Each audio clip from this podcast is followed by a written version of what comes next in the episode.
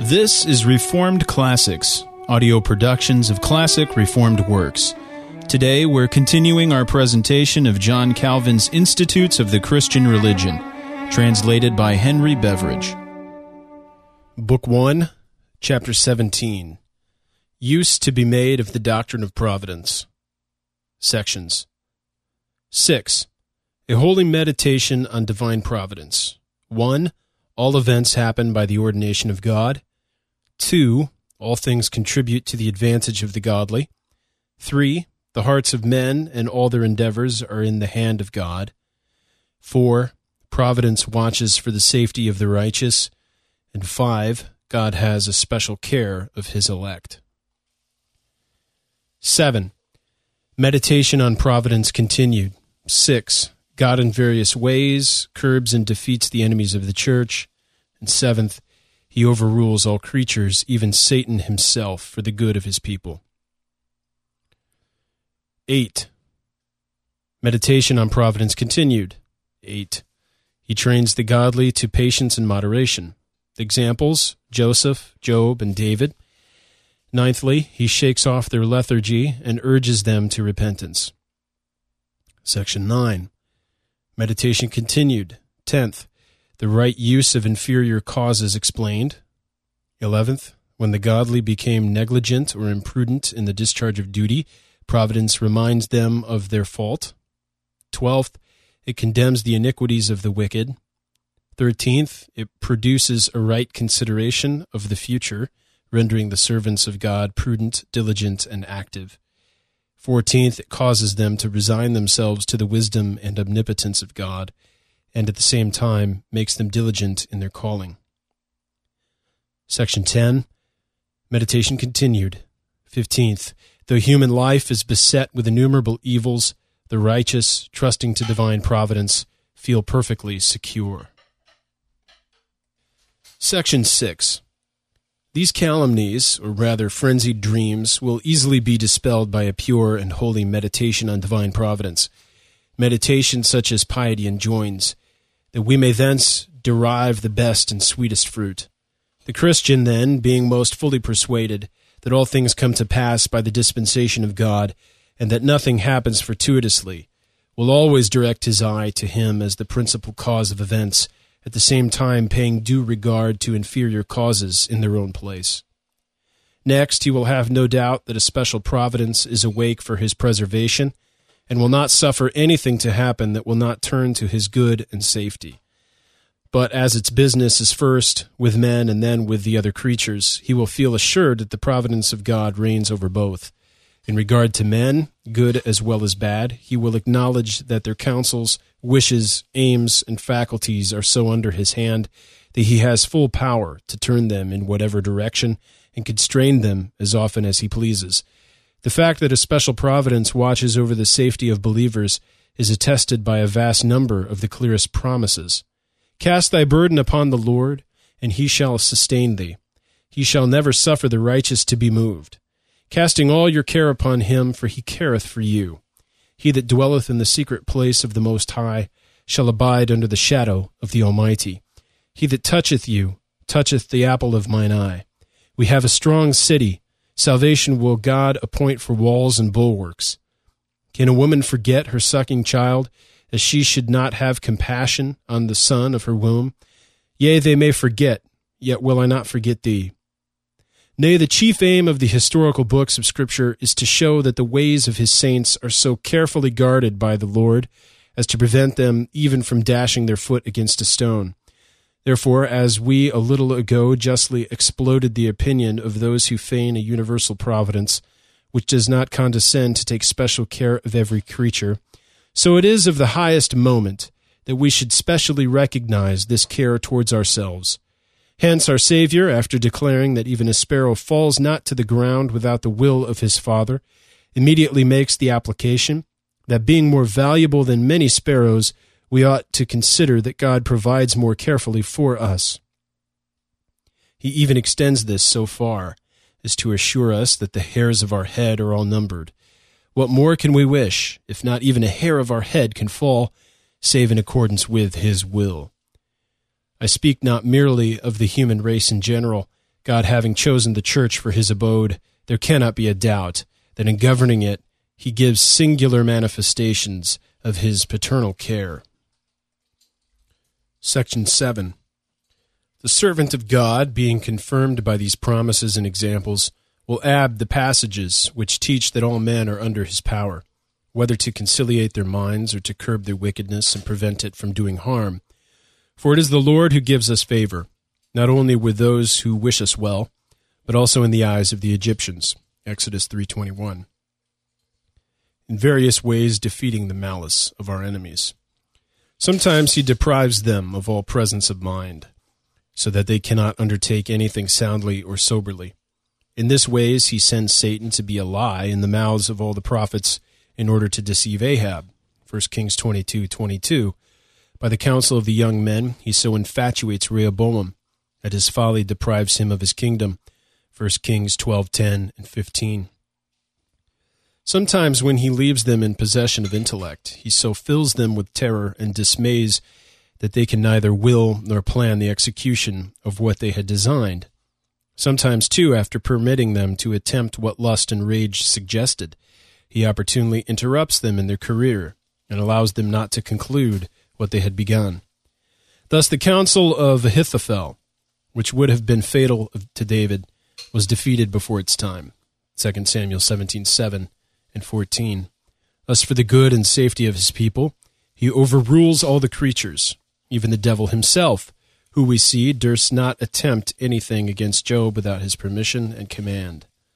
This knowledge is necessarily followed by gratitude and prosperity, patience in adversity, and incredible security for the time to come.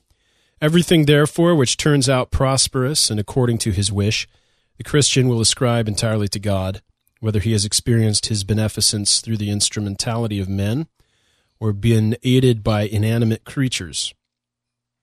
For he will thus consider with himself Certainly it was the Lord that disposed the minds of these people in my favor, attaching them to me so as to make them the instruments of his kindness. In an abundant harvest he will think that it is the Lord who listens to the heaven, that the heaven may listen to the earth, and the earth herself to her own offspring. In other cases, he will have no doubt that he owes all his prosperity to the divine blessing, and, admonished by so many circumstances, will feel it impossible to be ungrateful. Section 8. If anything adverse befalls him, he will forthwith raise his mind to God, whose hand is most effectual in impressing us with patience and placid moderation of mind.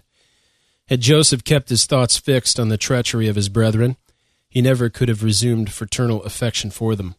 But turning toward the Lord, he forgot the injury, and was so inclined to mildness and mercy that he even voluntarily comforts his brethren, telling them, Be not grieved nor angry with yourselves that ye sold me hither, for God did send me before you to preserve life. As for you, ye thought evil against me, but God meant it unto good. Genesis 45 5, 50, 20. Had Job turned to the Chaldees, by whom he was plundered, he should instantly have been fired with revenge. But recognizing the work of the Lord, he solaces himself with this most beautiful sentiment The Lord gave, and the Lord has taken away. Blessed be the name of the Lord. Job 121.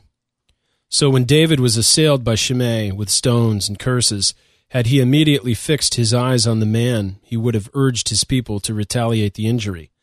But perceiving that he acts not without an impulse from the Lord, he rather calms them. So let him curse, says he, because the Lord has said unto him, Curse David. With the same bridle he elsewhere curbs the excess of his grief. I was dumb, I opened not my mouth, because thou didst it. Psalm 39 9. If there is no more effectual remedy for anger and impatience, he assuredly has not made little progress who has learned so to meditate on divine providence, as to be able always to bring his mind to this. The Lord willed it, it must therefore be borne not only because it is unlawful to strive with him, but because he wills nothing that is not just and befitting. The whole comes to this when unjustly assailed by men, overlooking their malice, which could only aggravate our grief and whet our minds for vengeance, let us remember to ascend to God and learn to hold it for certain that whatever an enemy wickedly committed against us was permitted and sent by his righteous dispensation. Paul, in order to suppress our desire to retaliate injuries, wisely reminds us that we wrestle not with flesh and blood, but with our spiritual enemy, the devil, that we may prepare for the contest. Ephesians 6:12.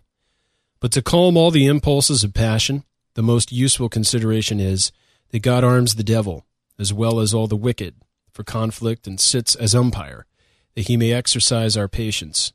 But if the disasters and miseries which press us happen without the agency of men, let us call to mind the doctrine of the law, Deuteronomy 28:1, that all prosperity has its source in the blessing of God, that all adversity is his curse, and let us tremble at the dreadful denunciation. And if ye will not be reformed by these things, but will walk contrary unto me, then will I also walk contrary unto you. Leviticus 26, 23, and 24. These words condemn our torpor, when, according to our carnal sense, deeming that whatever happens in any way is fortuitous, we are neither animated by the kindness of God to worship Him, nor by His scourge stimulated to repentance.